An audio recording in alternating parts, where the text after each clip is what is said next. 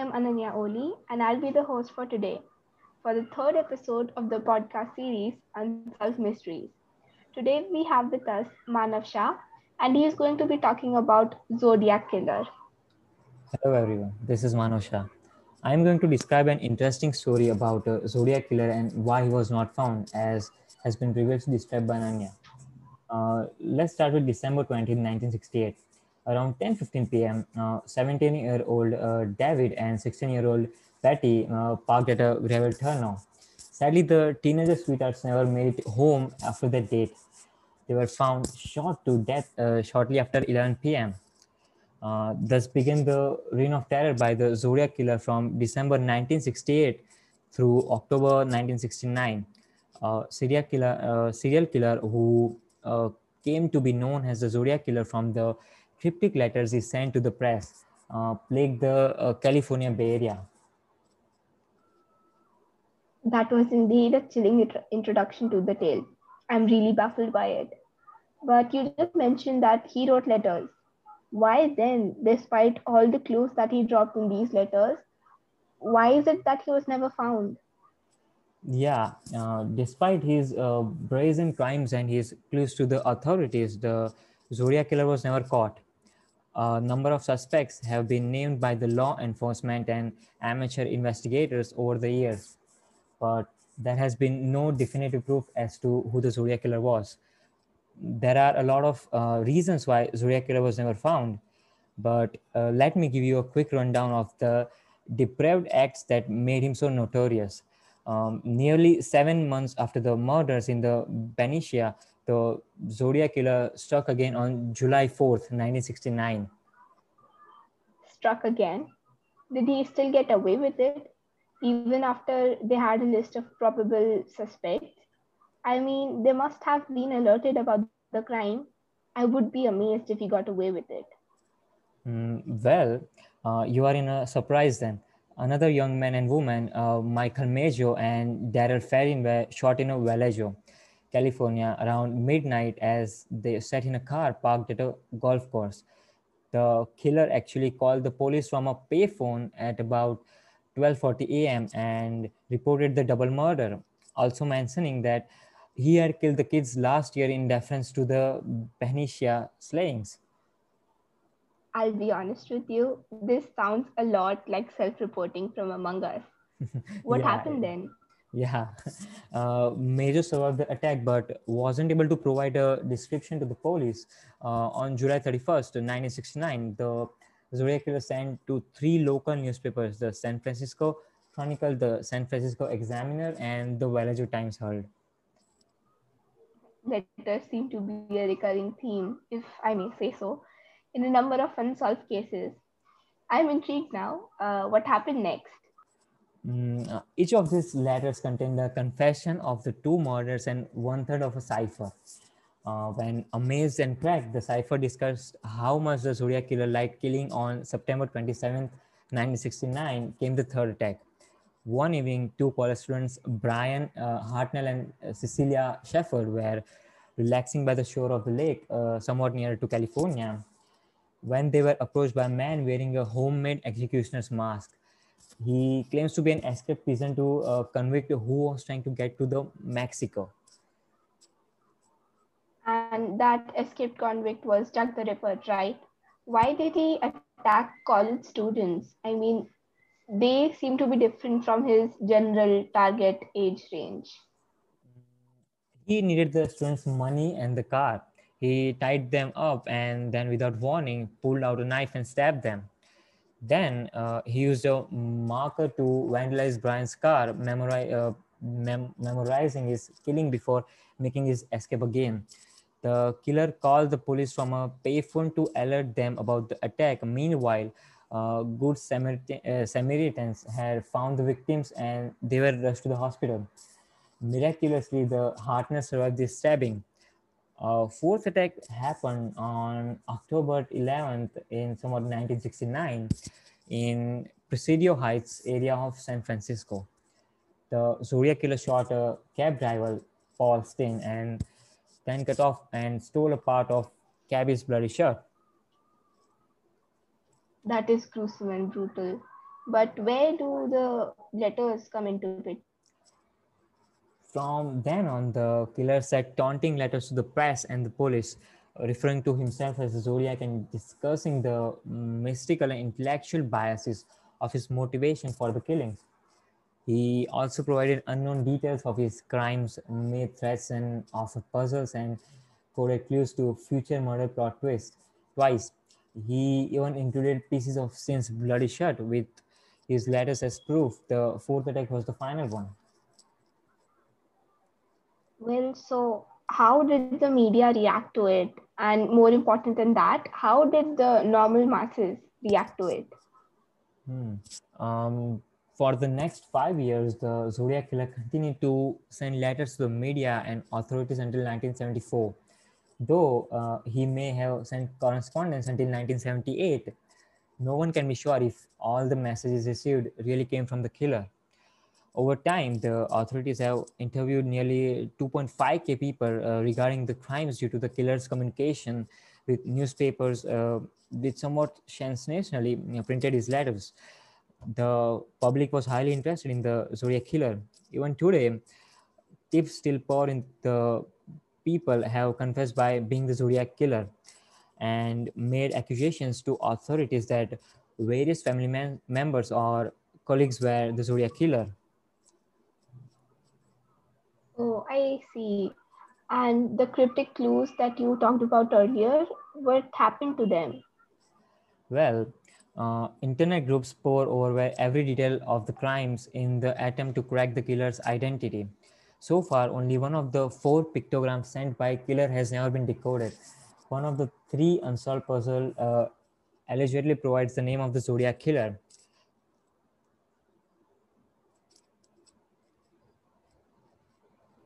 Well, despite all of these clues and the close encounters that a lot of people had, why was he never identified? I mean, is there a specific reason for it? Mm, uh, quite a lot of them actually. Uh, number one, the locations the murder took place in. The Zodiac killer murdered his victims during the course of a, about a year or um, a wide-ranging area. The first two murders took place seven months apart in Benicia in uh, California. Through the two scenes were less than five miles apart. They were in different municipalities and uh, were uh, therefore investigated by different police departments, as was the third attack near Napa and the fourth attack in San Francisco. Four separate jurisdictions with different processes uh, separately worked the cases during a time when each police department was an entirely into itself. Well, that does make a sense. But uh, how did the police force function in this case? I mean, all of these crimes, as you said, occurred in different localities, and so different officials were working in different jurisdictions. So, how did a lot of different jurisdictions? Well, uh, that brings us to second reason. A variety of police mistakes were made with the Zodiac cases during the Zodiac killer's final attack. Witnesses called the police to alert them uh, of a cab driver being shot by a middle-aged white male on the first um, uh, report over the police radio. The operator described the shooter as a black male. Because of the mistaken description, two officers ignored a white man who crossed their paths as they were arriving to the crime scene. In one of his letters, the Zodiac killer sent a swatch of the cabby's bloodstained shirt and taunted the police for the mistake in not apprehending him when they had the chance. An ongoing mistake that all the jurisdictions were guilty of was a lack of information sharing. During the 19, 1960s, there was very little uh, interagency cooperation. Different jurisdictions were uh, possessing of their case. Um, red tape and egos got in the way. Even when the police wanted to share case files, it was harder to share back then. Given the technological advancements of that time, I'm not surprised that communication was an issue. That is absolutely true, and that is also reason why Zodiac killer wasn't caught. The time period during the Zodiac killer spree, there was no ease of sharing information via technology. There were no fax machine, no computers, no cell phones, no AFIS. Uh, automated fingerprint identification system. Also, the police may ha- had too much information in trouble parsing it. Uh, once the killer's correspondence was published, the police were uh, in, uh, inundated with a wide variety of tips from the public beyond all the technology and software which helps police gather data and analyze cases. Modern forensics was still in its uh, infancy. Crime scenes investigation CSI was minimal and the evidence collected wasn't well preserved. Well, given that this case was widely discussed about, were there any instances where civilians got involved in the procedure or obstructed it in any way? Mm, um, since then, pieces of evidences have been endlessly handled by the police. The Zodiac case was so popular and had developed such a mystic that evidence was sought of by sought out by curious authorities not directly working the on the case. Over the years, evidence has uh, been rifled through, um, taken home by uh, retiring cops who wanted to continue to work the case and even stolen as uh, souvenirs. Of course, uh, DNA testing wasn't yet possible at that time of crimes. Since then, authorities have uh, attempted to perform DNA test on some items known to have been handled by the Zodiac killer, such as stamps from the letters and a lot of other things. I have to say, this sounds more like an obstacle than a contribution to the case. What about any DNA evidence being recovered? Mm. Uh, unfortunately, since the evidence was poorly collected and has since uh, degraded, uh, investigators haven't yet been able to build a complete DNA profile from collected materials. However, uh, testing is uh, continuing, also hampering the investigations was the fact that uh, serial killers were poorly understood. During the late 1960s, the FBI was beginning to study the behavior of serial killers and to profile them. Most police departments simply were not experienced with uh, these types of crimes and had not set uh, processes for working serial murders with unconnected victims that seemingly had little or almost no motive.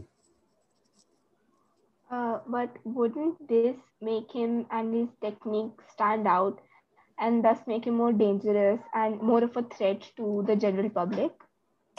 Well, no. Uh, four, it's been hard to identify the uh, killer because he had a uh, fairly low victim count. In one of his uh, letters to the media, the Zodiac killer claimed to have uh, murdered 37 victims.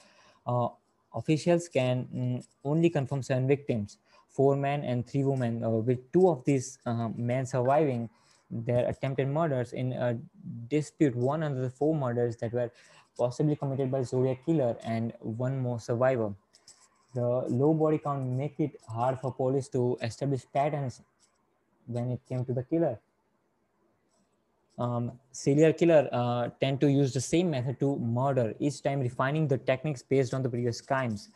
Uh, also, they tend to pick the same types of victims. The serial killer both stabbed and shot his victims and preyed on couples and uh, singles in his letters. The killer threatened to blow up various locations and even included instructors for making a bomb, showing that he was well acquainted with how explosive worked. Uh, usually, the method of killing is a very professional to a serial killer, and while they alter it as needed, they rarely switch it to altogether different method of murder. Well, keeping track of such a criminal with such different tactics does sound really tedious from the point of view of an police official. Anyways, with this, I think it is time to wrap up the discussion. Yeah, uh, I had a great time talking to you and being on the show. Well, I was really glad to have you here. Okay, then bye, listeners and host. well, till the next installment, listeners, keep digging and keep exploring. Goodbye, everyone. Goodbye, Manav. Goodbye.